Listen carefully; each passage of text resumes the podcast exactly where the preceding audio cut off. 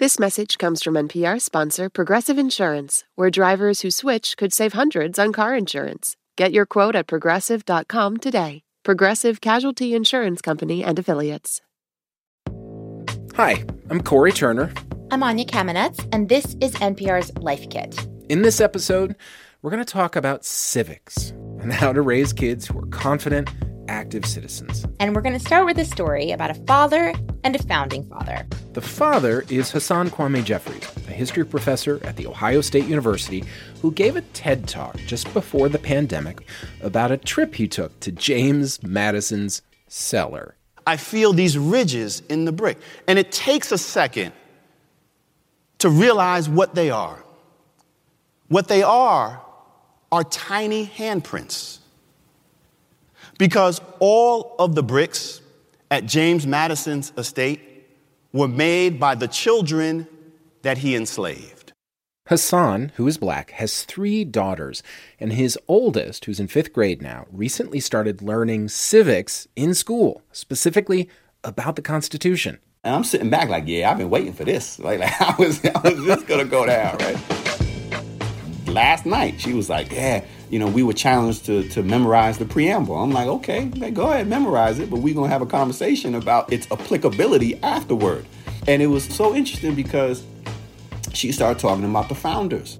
So Hasan's daughter had been at the audience at that TED talk he did, but she hadn't quite put it together that that James Madison was the same James Madison who helped write this constitution that she was learning about. Yeah, she didn't realize it, that is, until her historian dad pointed it out. And she had this look in her eye, like her over her face, and she was she made the connection. Like, like, wait, that's the dude that you were talking about, right?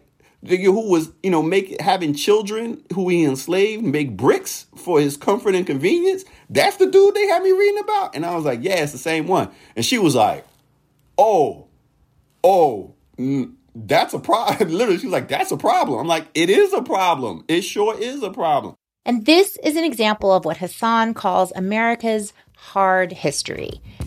And he says grappling with it and helping our kids grapple with it is basically an act of patriotism. So, in this episode, we're going to talk about civics and patriotism and how to help our kids through those oh moments. So they can become confident, active, I might even say hopeful citizens of these not so united feeling states. This message comes from NPR sponsor Progressive Insurance, where drivers who save by switching save nearly $750 on average. Get your quote at progressive.com and see if you could save. Progressive Casualty Insurance Company and Affiliates. National average 12 month savings of $744 by new customers surveyed who saved with Progressive between June 2022 and May 2023. Potential savings will vary.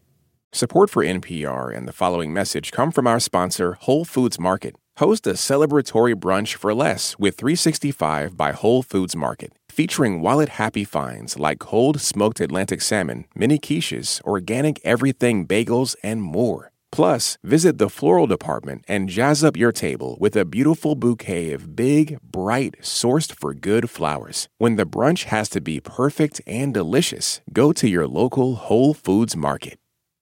This message comes from the Kresge Foundation. Established 100 years ago, the Kresge Foundation works to expand equity and opportunity in cities across America. A century of impact, a future of opportunity. More at kresge.org. Before we can talk about kids and civics, we need to define what is civics. I mean, all I can think about is I'm just a bill. Yes, I'm only a bill. And I'm sitting here on Capitol Hill. Well, it's a long I mean, sure, how a bill becomes a law or doesn't is totally civics, but it's also much bigger than that. It's about the point of government and the responsibilities that we all share as members of a healthy society. Dare I say, it's about teaching kids the importance of public service. You know, whether you're running for office, volunteering in a soup kitchen, or just paying your taxes, it's all civics. It totally is. And it's a lot. So let's start at the beginning. Every child needs a foundation of basic facts about history, geography, how government works or kind of works. And In our school system in the United States, this process has not been going so well. Many Americans don't know which, believe it or not, which century the Civil War occurred in. Ashley Berner is a professor at Johns Hopkins. She's also a parent, and she studies how schools teach about civics. And with her help, let's get right to our first takeaway. To participate in civics, kids need to know stuff. So don't be afraid to help them memorize it. We're talking facts, and it's okay to memorize those facts because, as Ashley says, the more you know, the more you can know. See, researchers have found that knowledge is sticky. So the more you have, the easier it is to hold on to new information. And one of the best ways to start building that foundation of sticky knowledge is to talk about it. Give them history, geography, dates. And that in turn will make it a lot easier for your kids to make sense of the world when it starts coming at them. You know, whether it's in person, on TV, on the internet, in the news. You're reading an op ed and you can't go Google every word there vocabulary as well as knowledge. These are the bedrocks of media literacy. If kids have a foundation of knowledge, it makes it a lot easier for them to evaluate the claims and arguments that may come their way in social media. And sort fact from all of the other flaming hot garbage that's out there right now. Or, you know, maybe as we heard earlier about Hasan's daughter and James Madison, you know, maybe your kids aren't getting the garbage, but maybe they're just getting one side of a story, one set of facts, when it's just much more complicated than that. So, you know, to supplement what our schools are teaching, Ashley says, don't just stop at the founding fathers. Do you understand where other countries are, what our history is, what alternative forms of government are possible and, and exist? A one year civics class is important, but insufficient. So I think of the political knowledge part as a K to 12 experience that is geography and history and economics. Ashley says that research shows this foundation of civics knowledge can pay off in different kinds of surprising ways. So, students that have more time with social studies, it turns out these kids actually do better in other subjects too. And this advantage particularly holds true for kids from low income families. So, how do we actually do it, Corey? What can we as parents and caregivers do to help our kids build this content knowledge and, you know, make their brains stickier in a good way? Well, the key that we heard from everyone we spoke with is keep it fun. Like you're not drilling kids. So a perfect example comes to mind for me when my oldest son was two years old. He loved this colorful placemat that we had bought him of the United States, and it had all its capitals. And at meals, just because he had fun doing it, he'd point to a place and we'd tell him who we knew who lived there. And after doing that for a long time, he knows his capitals better than I do now. Yeah, you know, when you make it fun, you'd be amazed what kids can remember, Ashley says. The other thing we recommend for littler children is to get a globe and you can use it as a jumping off tool for all kinds of conversations. You could have, you know, a dinner and have your children help prepare the dinner from Japan or from Uruguay or Argentina and find out about the country. My favorite suggestion from Ashley to help build your kid's civic brain is to get outside. Start by walking around your neighborhood and talk about what institutions are public and what are private. So, which things have we decided as a community that we're going to support, like road building or parks or library? All right, we're going to jump now to our next takeaway. Takeaway number two it's important to talk about and acknowledge what Hasan calls our hard history. Yeah, not just important. Hasan says it's patriotic. I think the highest form of patriotism is sort of self-reflection and saying, "Hey, this is what we've done wrong." Right? And and being critical in order to move forward. Because I don't think you're able to to move forward. I don't think you're able to advance if you're just pretending about things that are either existing now or existed in the past. Corey, this reminds me of my favorite Frederick Douglass quote. He is a lover of his country who rebukes and does not excuse its sins. Oh, that is great. And Corey, you've done some reporting about this point, right? Yeah, uh, President Trump, not that long ago, called for patriotic education, basically giving students a version of U.S. history that, that glosses over the really terrible stuff, like slavery and the genocide of Native Americans. And his argument, and it's not just Trump making this argument, but his point was when you take the time to grapple with our hard history, uh, some folks are worried that you are basically indoctrinating kids to hate America.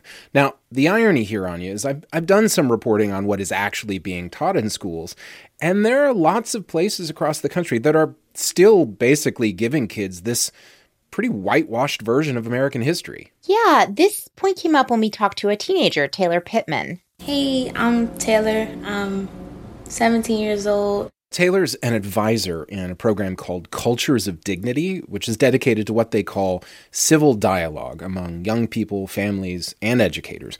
So we checked in with Taylor and some of her fellow advisors throughout this episode. Yeah, so Taylor happens to be a high school senior in New Orleans, Louisiana, which is also my hometown.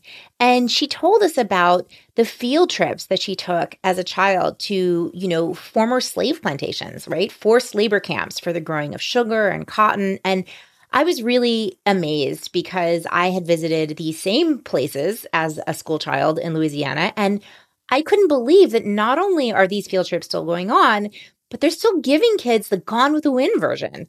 She said the tour guide wanted to talk about the agriculture and it's so pretty and look at the nature.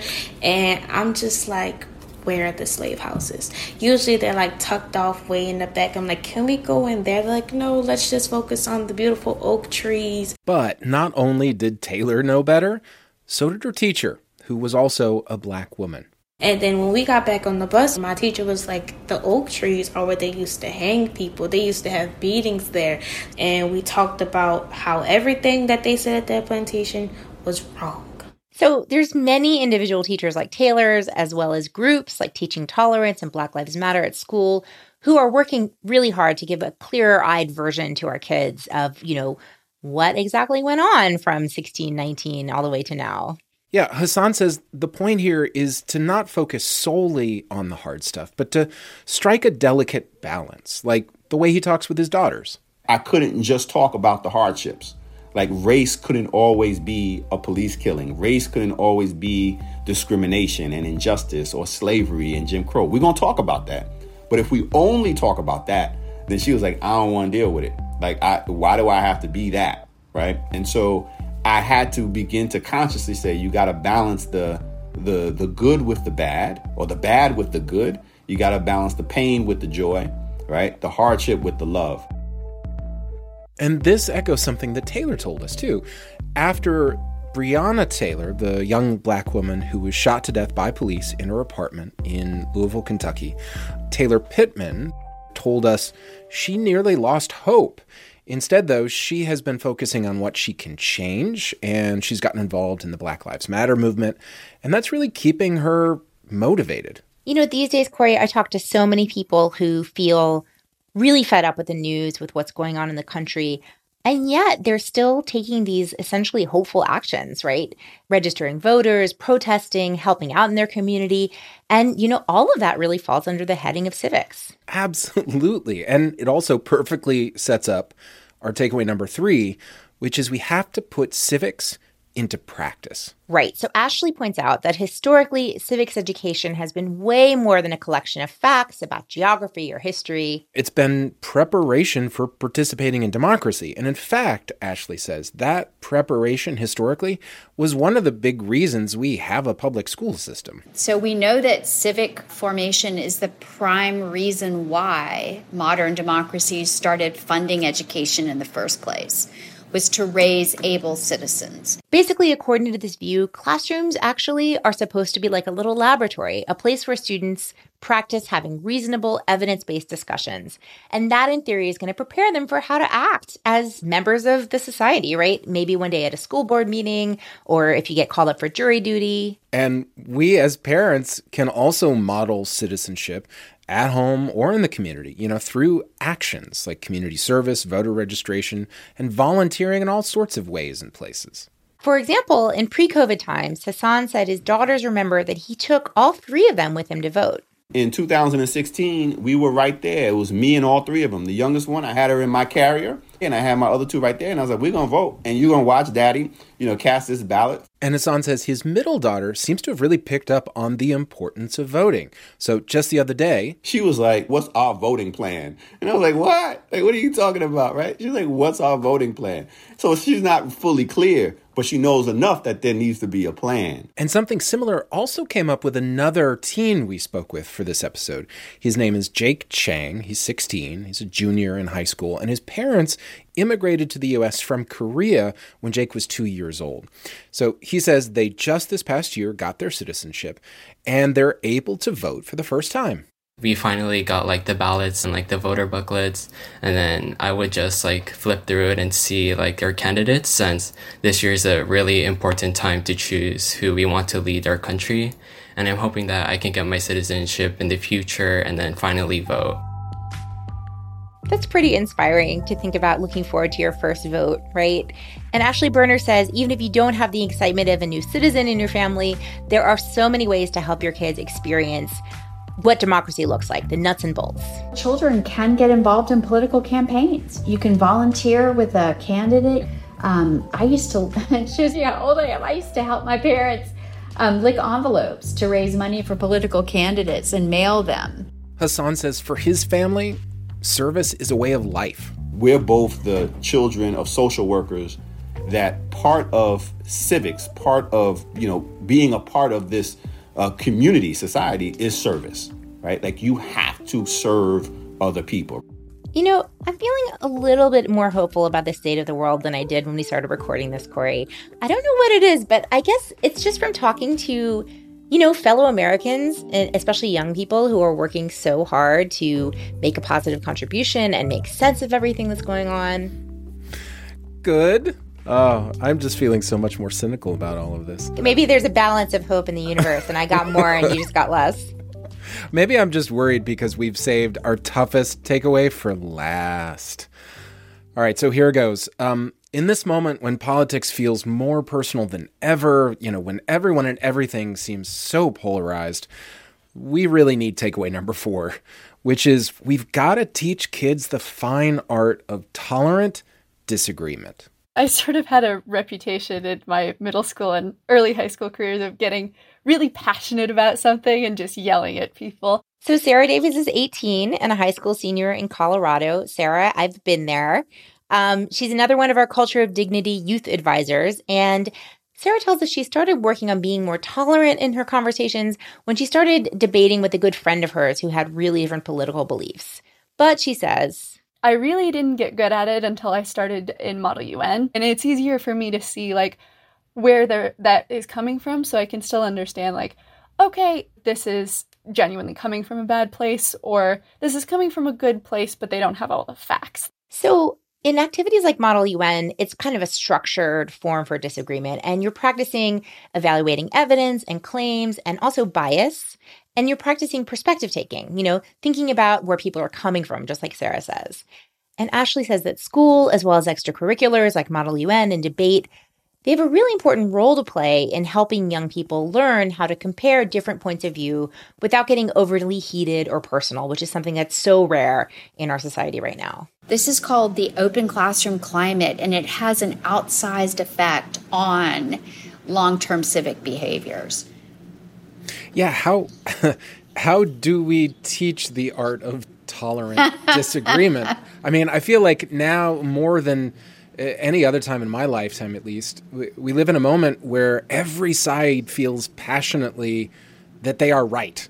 It, well, it's always been difficult, and it's even more difficult when we have media that helps create these separate poles and in which we're all siloed in our own worldview without touching others. And this is, again, why it's so important for young people to be engaged in conversations about meaning and purpose and different political viewpoints. Ashley says that Here's where the United States stands out, not in a good way. Most of our peer nations have made it a priority to explicitly teach children about the way that different groups in society actually see the world differently. But even though we live in such a diverse country, we don't always formally expose our kids to different viewpoints. I mean, Sarah's experience is an exception here. Yeah, and a lot of the time that's because we parents We get bent out of shape when it comes to our kids being exposed to different points of view in school.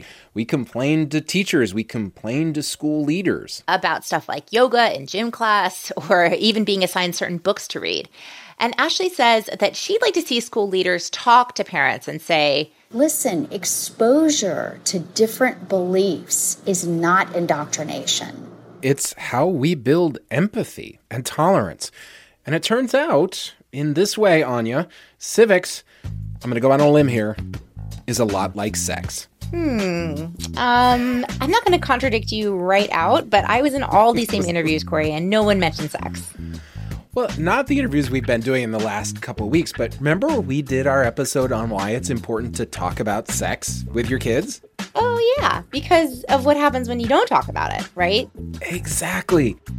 It's the same with civics. If you avoid conversations about how people believe or what disagreements we have, you're actually teaching kids that either those questions aren't important or they're not appropriate for public discourse. As my five-year-old will say, that don't make no sense, right? Like, eh, but we're afraid. We're afraid to talk about politics. We're afraid about indoctrination and her, like in the classroom. Like, no, no, no. You gotta let people know where you stand, right? Provide children evidence, provide them with stories, right? And then we can go from there. And Ashley says parents should encourage and even model this kind of open debate at home too. Bring in someone, a relative, a friend who disagrees with the parents and the family on politics and really have a coherent debate. I have to admit, Corey, that sounds pretty terrifying. Yeah, you think? Yeah, I, I might start with something a little simpler like cats versus dogs. Oh, but that but that's so obvious. It's cats. Cats are awesome. I happen to agree with you, Corey, because of my worldview and my life experience, but I think we have to hold in our heads the possibility that there are some people out there who genuinely like dogs, and they're not bad people. But wait, if I do this, am I betraying all cats or myself? are you trying to indoctrinate me, Anya? No, no, no, no, no. I'm just asking you to be, you know, a little bit open minded in the spirit of tolerant disagreement. All right. In the spirit of civics and tolerant disagreement, I will agree. And on that high note, Anya, I think it's time for our recap. Takeaway number one to participate in civics, kids need to know stuff. Yes, as in facts. Facts about not just their government and how it works, but the rest of the world too. Geography, the where, history, the when. Yeah, and don't be afraid to help them memorize important places or people by playing memory games with homemade flashcards, placemats, spinning a globe. Yeah, knowledge is sticky. The more you know, the more you can know. And speaking of facts, takeaway number two is that we shouldn't skip over what Hasan Jeffries calls our hard history. Absolutely. But we also shouldn't forget to show kids the genius, the beautiful, courageous struggles of so many Americans. And one thing that helps build kids' sense of belonging as Americans is our takeaway number three help them put civics into action. Whether you're collecting cans for fall food drives, going to a safely masked protest, or writing letters to elected officials, kids need that nudge to see you being an active citizen. And our final takeaway, number four, teach kids the fine art of tolerant disagreement. Model a healthy debate for your kids, take issues out of the news, and help them see different perspectives. For more NPR Life Kit, check out our other episodes, including our two parter on how to talk about sex with kids. You can find all of those at npr.org slash lifekit. And if you love Life Kit and want more, subscribe to our newsletter at npr.org slash lifekit newsletter. If you've got a good tip, leave us a voicemail at 202-216-9823 or email us a voice memo at lifekit at npr.org. This episode was produced by Sylvie Douglis. Meghan Keane is the managing producer. Beth Donovan is the senior editor. Special thanks to Ashley Berner, Hasan Jeffries, and Sarah Davis, Jake Chang, Taylor Pittman, Gus Kraft, and Rosalind Wiseman of Cultures of Dignity. Our digital editors are Beck Harlan and Claire, our former superstar intern Lombardo, and our editorial assistant is Claire Marie Schneider. I'm Corey Turner. And I'm Anya Kamenetz. Thanks for listening. Thank you.